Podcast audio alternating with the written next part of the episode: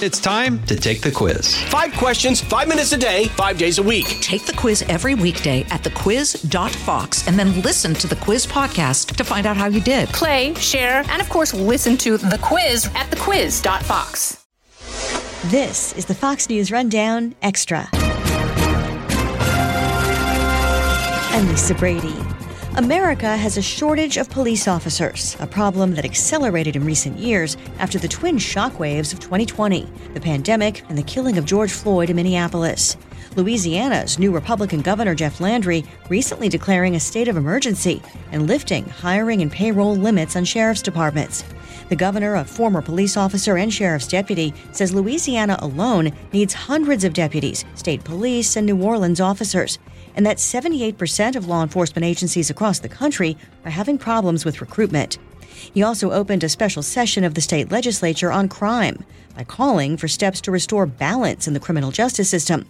Proposals include restricting eligibility for parole, lowering the age to be tried as an adult for a felony to 17, and immunity from liability for law enforcement officers while Democrats argue for a more holistic approach, including more programs to address drug addiction, mental health, and prisoners reentering society. We spoke with retired New York City Police Inspector Paul Mauro, who's now a Fox News contributor, about what's driving the officer shortage and how some communities are faring better with recruitment. We made some edits for time and thought you might like to hear the whole thing. Thanks for listening. And if you haven't already, please subscribe to the Fox News Rundown weekday podcast. Now here's Paul Mauro on the Fox News Rundown Extra. Before we get into what's driving a shortage of officers um, around the country, really, I'm wondering, can you put this into some context for us? Are we are we running out of police officers in America? I mean, it certainly looks that way, and by some of the reporting that you hear, it does cer- certainly seem to be trending in that direction a lot of the news reports coming out now seem to be indicating that a lot of small departments around the country that serve small towns and village areas are disbanding and kicking up the responsibilities for response and investigation to the counties or even the state police wherever they reside. But then on the other end of the spectrum, you have things like New York City, which I can speak from uh, better knowledge because I'm here, that the NYPD is down two to 3,000 police officers and in fact has has made no progress really in recruitment. They they're not at replacement levels. The last academy class was only about fifty percent to sixty percent subscribed, and you lose. There's always attrition during the academy process because people leave to take better jobs, et cetera. So at both ends of the spectrum, you're hearing the same story, which is we can't get cops, we can't retain cops. And when you're seeing it at both ends, you kind of have to say to yourself that it does look like a, a solid trend. Hmm. Now, critics of calls to defund the police um, may be quick to blame that movement for this. How much are cultural factors driving this, though, versus other factors? I would say 75%. Um, and, you know, normally I wouldn't like to quantify it, but look, Lisa, the true the truism of police work is that nobody goes into it for the money. And, you know, uh, sort of proof of that is the fact that here in New York, in an effort to increase recruitment, Mayor Adams opened up the books pretty good for the NYPD, gave them pretty good raises last time around. It was a promise, campaign promise, that he actually came through on. It didn't work. And the reason for that is, yeah, are there alternatives? Sure, there are other jobs you can take out there, et cetera. But what we're seeing is that, yeah, the other jobs people are taking in the police world certainly are outside of New York. They're all going to Florida. They're all going to Carolina. They're all going to Texas. I can tell you that from that's more than anecdotal. And the reason for that is that it isn't about the money. In many cases, they take pay cuts to go to these other places. In fact, they take demotions. Um, a lieutenant of mine who worked for me, a lawyer, he worked for me when I was the commanding officer of the legal bureau he just picked up with all that seniority he had. He could have been padding his pension from now until doomsday, picked himself up, and he moved down south to go to a different department. And so you say to yourself, well, why? And the reason is, is those are areas where the police are not vilified, where you don't feel like you have a target on your back, and you don't feel like that if you step on a sidewalk crack, you're going to have five, six different agencies climbing all over each other to make you the bad guy, to make you the poster boy, to, to, to prosecute you.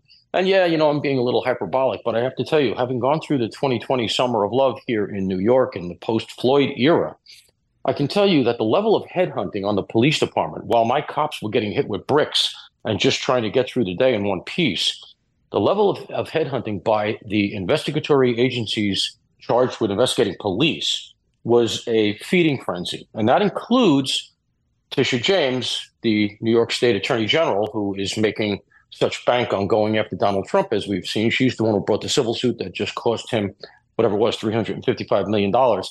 While she is spending her time doing that, um, she could be doing genuine uh, police work, but this is what she chooses to focus on. And the same went during the Summer of Love. So it is just a mindset. It is a cultural thing, as you term it, that just makes cops say, you know what, I want to be the good guy. Police want to be the good guy. That's why they go into it. They want to do work that feels good to them at the end of the day, and they want to go home in one piece. They know they're not going to be rich. They know there may be a level of security in it. You'll have a pension. It won't be much, but you'll have it, etc. But once you take that white hat off of them and you make them the bad guy and you make them the target, don't expect them to run towards gunshots and don't expect them to get up in the morning and want to do the job. And we're starting to see that attrition. Fox News Radio on demand on the Fox News app. Download the app and just click listen. When you swipe left, you can listen to your favorite Fox News talk shows live. Swipe right for the latest Fox News Radio newscasts on demand. Fox News Radio on the Fox News app. Download it today. The math definitely, on top of all of that, um, the math isn't adding up right now, um, at least in some areas, um, in terms of hiring, being able to keep up with the amount of resignations and retirements right? So, how does that get fixed if not as many people want to be police officers or, you know, don't want to be police officers in certain areas? Well, Lisa, one of the benefits of uh, being around for a while and in the police world is that you see the trends come and go. And so let's speak from experience. We can go back to the 90s, and it was a Democratic president, Bill Clinton, who confronted this, uh, pushed through bipartisan legislation in Congress, which, by the way, Joe Biden signed, which he now would like to run away from, that put more cops out there, funded more cops. But what it very significantly did was throw an attaboy at the police and said the handcuffs are off. You're not the target. The bad guys are the target. And this was coming out of the crack epidemic. Uh, we had a record number of homicides here in New York in the early 90s. And the cities were really declining. And it got to the point that uh, the president, the president, uh, Bill Bill Clinton, pushed through this legislation. Bill, uh, I'm sorry, Joe Biden actually famously termed some of the people that the police were targeting predators, which is one of the things that the progressives still haunt him over. But it worked. I mean, it did work. And New York City, which is you know the kind of the paradigm because this is where they road test all these policies, came back into a an unforeseen renaissance. And you know, just to put the light, a lot of the canards that have floated from the left regarding policing. In the beginning of the de Blasio term, we've maybe never had a mayor in New York who was as liberal as uh, Bill de Blasio. I think, you know, in his past life, he termed himself a communist. In the beginning of his tenure, and when he was building on the successes of the Bloomberg administration, he had an A list police commissioner here in Bill Bratton. And so he wouldn't mess with Bratton and he let Bratton do the job. And, you know, not only did we have record lows in murders in, in all the seven majors, the crime continued to decline, but we had declining incarceration. It was not a just lock them up and forget about it, throw away the key. It was, in fact, the opposite. All the measures that the traditional sort of police executives, police professionals have advocated for kind of came together right there. It was, you know, their success was built on prior administrations, the Bloomberg administration, Ray Kelly is the police commissioner, but uh, a little reconfiguring when Bratton came in, and every metric was going in the right direction. And that's at a time when we were in the midst of really combating terrorism, which at the time was my remit. And, you know, we had a thousand uniformed and non uniformed combating, uh, doing counterterrorism work daily. And yet we still got it done. Why? We had the horses, but we had the backing of the people of New York through the media and through the prosecutors' offices.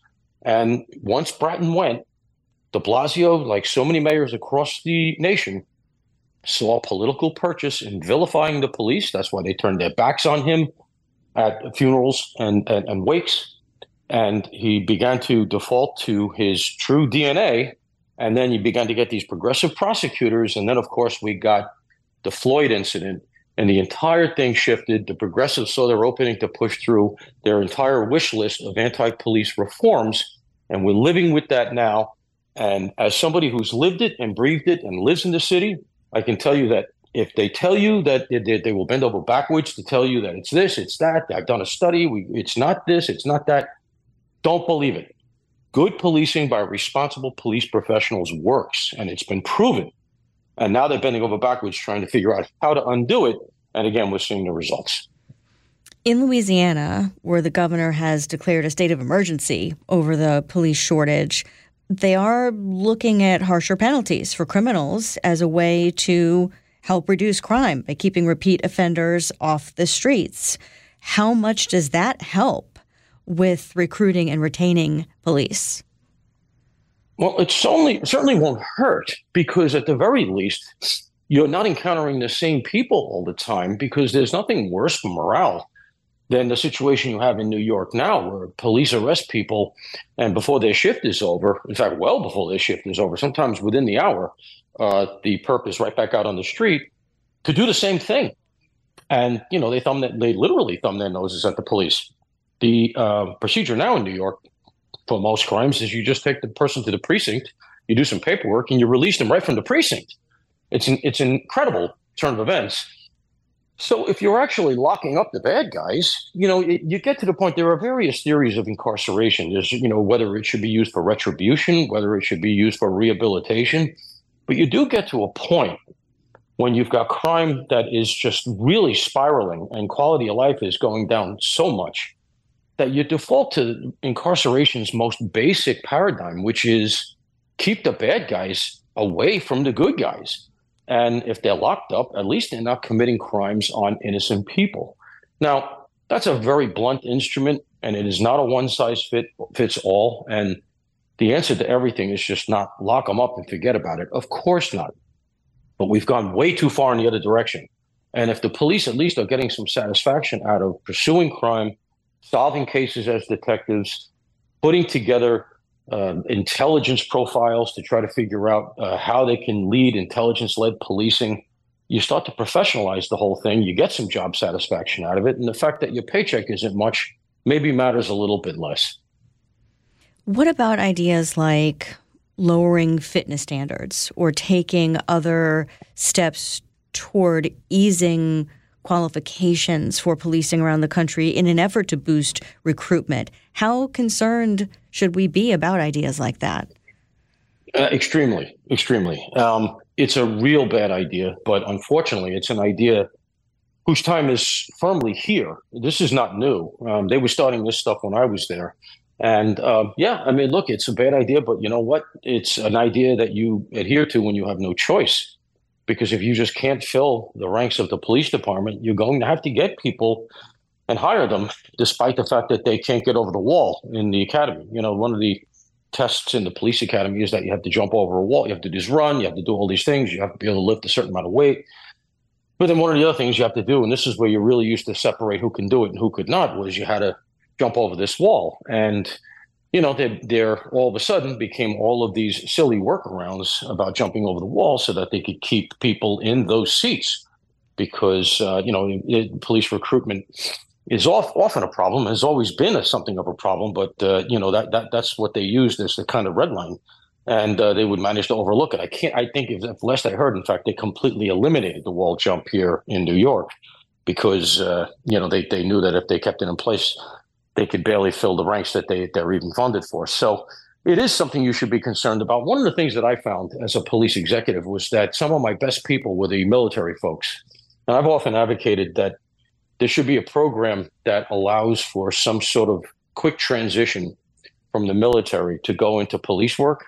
I don't know if it's a bonus, if there's some kind of an incentive, but you know, those people they understand uh, institutions, they understand bureaucracy, they understand taking orders, they understand following orders, they understand danger.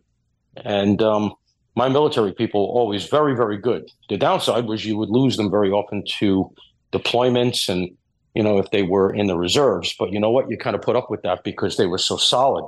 So one of the things I've always advocated for is some sort of a bonus or incentive to get military folks into policing because they tend to be very squared away, and you want as many as them uh, as many of them as you can get, and they also tend to be in pretty good shape. And uh, right now, I think that's uh, you know it's important because these perps are not afraid of the cops anymore, and they will fight you. I know you've talked about trends coming and going. Um, and to the extent that there's a problem right now w- with numbers and with shortages of, of police, hopefully that trend um, does change soon. But how optimistic are you at this point about the future of policing in America? Not very. And it's because primarily of the media. And I know we all beat up on the media incessantly, but you know what? They deserve it.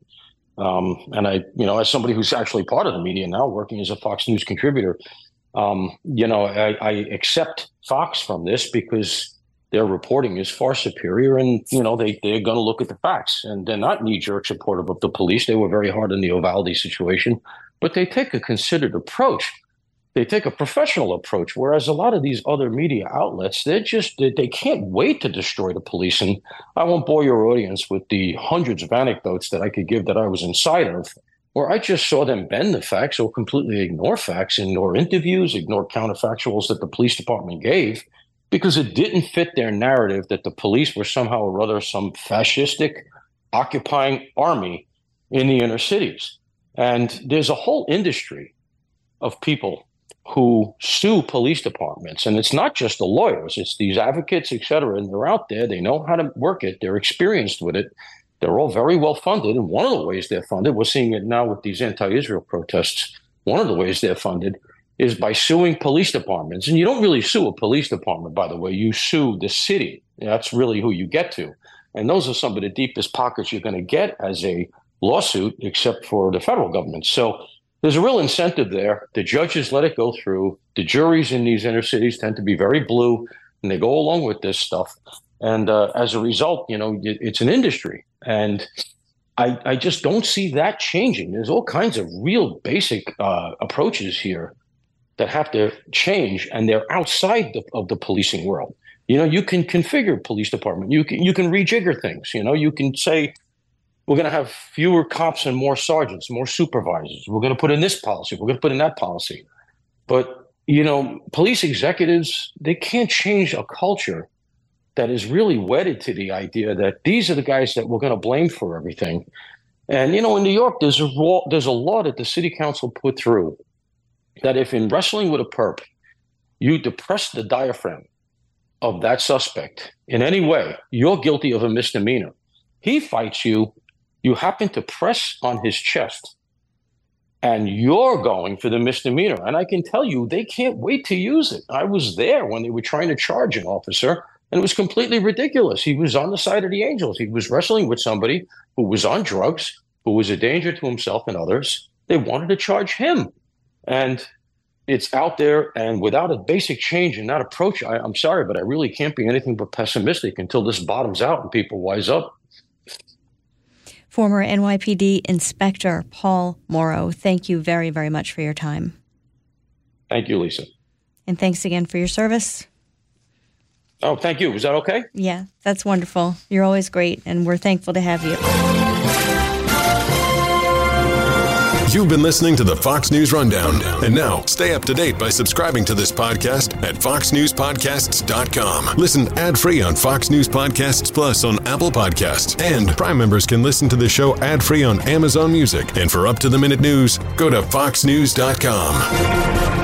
Pull up a chair and join me, Rachel Campos Duffy. And me, former U.S. Congressman Sean Duffy, as we share our perspective on the discussions happening at kitchen tables across America. Download from the kitchen table the Duffys at foxnewspodcasts.com or wherever you download podcasts. This is Jimmy Failla, inviting you to join me for Fox Across America, where we'll discuss every single one of the Democrats' dumb ideas. Just kidding. It's only a three hour show. Listen live at noon Eastern or get the podcast at foxacrossamerica.com.